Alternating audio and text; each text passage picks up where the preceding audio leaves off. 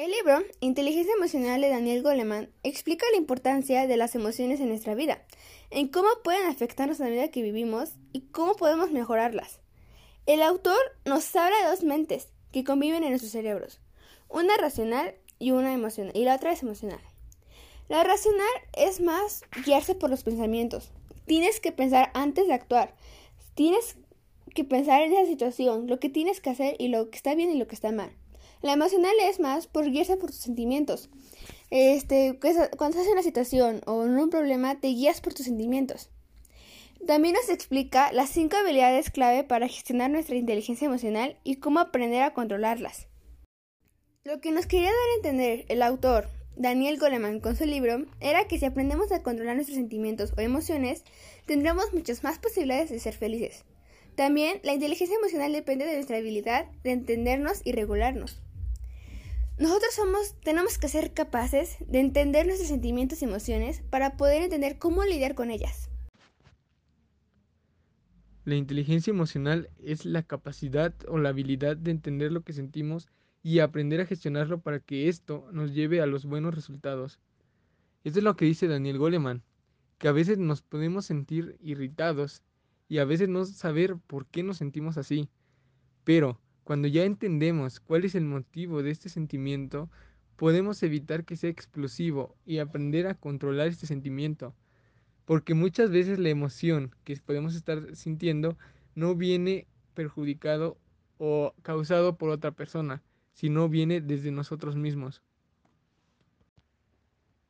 Se tiene que tener en cuenta que la regulación de nuestras emociones es muy importante, tanto con nuestros seres queridos como para trabajo, como para escuela.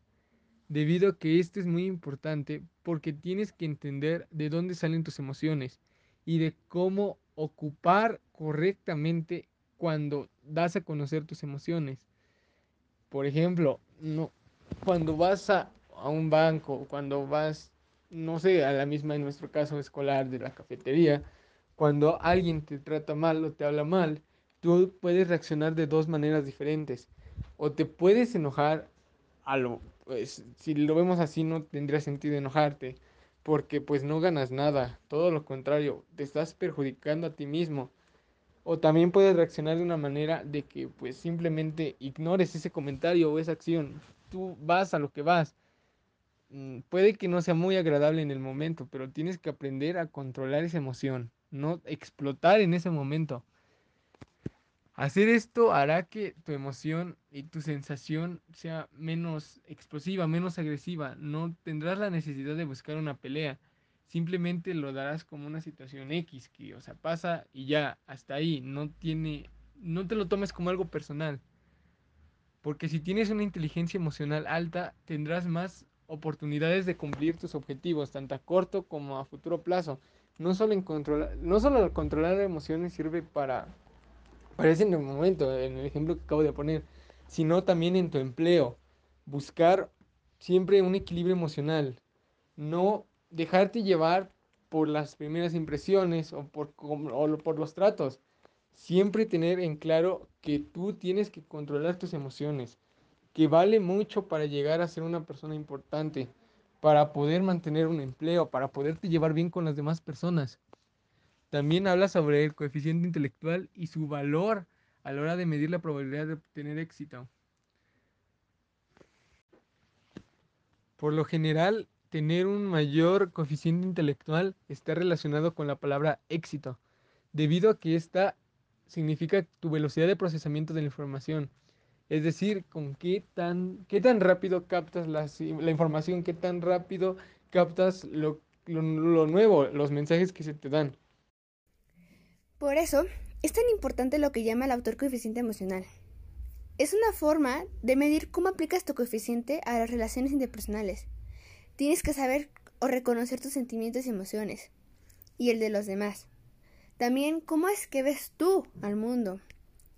Con el paso del tiempo, te darás cuenta que sin importar la meta que te propongas, no será fácil conseguirla. Y esto se debe a que no sabes controlarte todavía. Tienes que controlar tus sentimientos, tus emociones, para poder lidiar con lo que se te mm, con lo que se te venga adelante.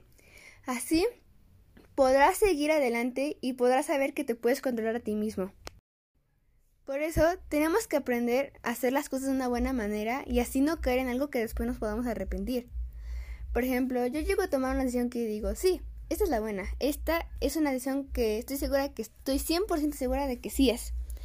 Pero al momento de ya tomar tu decisión y hacer lo que habías decidido, eh, te das cuenta que no fue la correcta y que ahora te arrepientes y no sabes cómo corregirlo. Por eso tenemos que aprender a saber a lidiar con nuestras emociones. Y podemos decir que esa es la principal causa de que no controles tus emociones, es la principal causa de que no podamos conseguir lo que queremos conseguir. En el libro del autor Daniel Goleman, Inteligencia Emocional, mostró, bueno, en una parte mencionó que se le hizo un, experimento a un grupito de niños, donde consistía que el grupito de niños tenía que estar frente a una nube. Eh, la nube se refiere a, pues, al algodón de azúcar.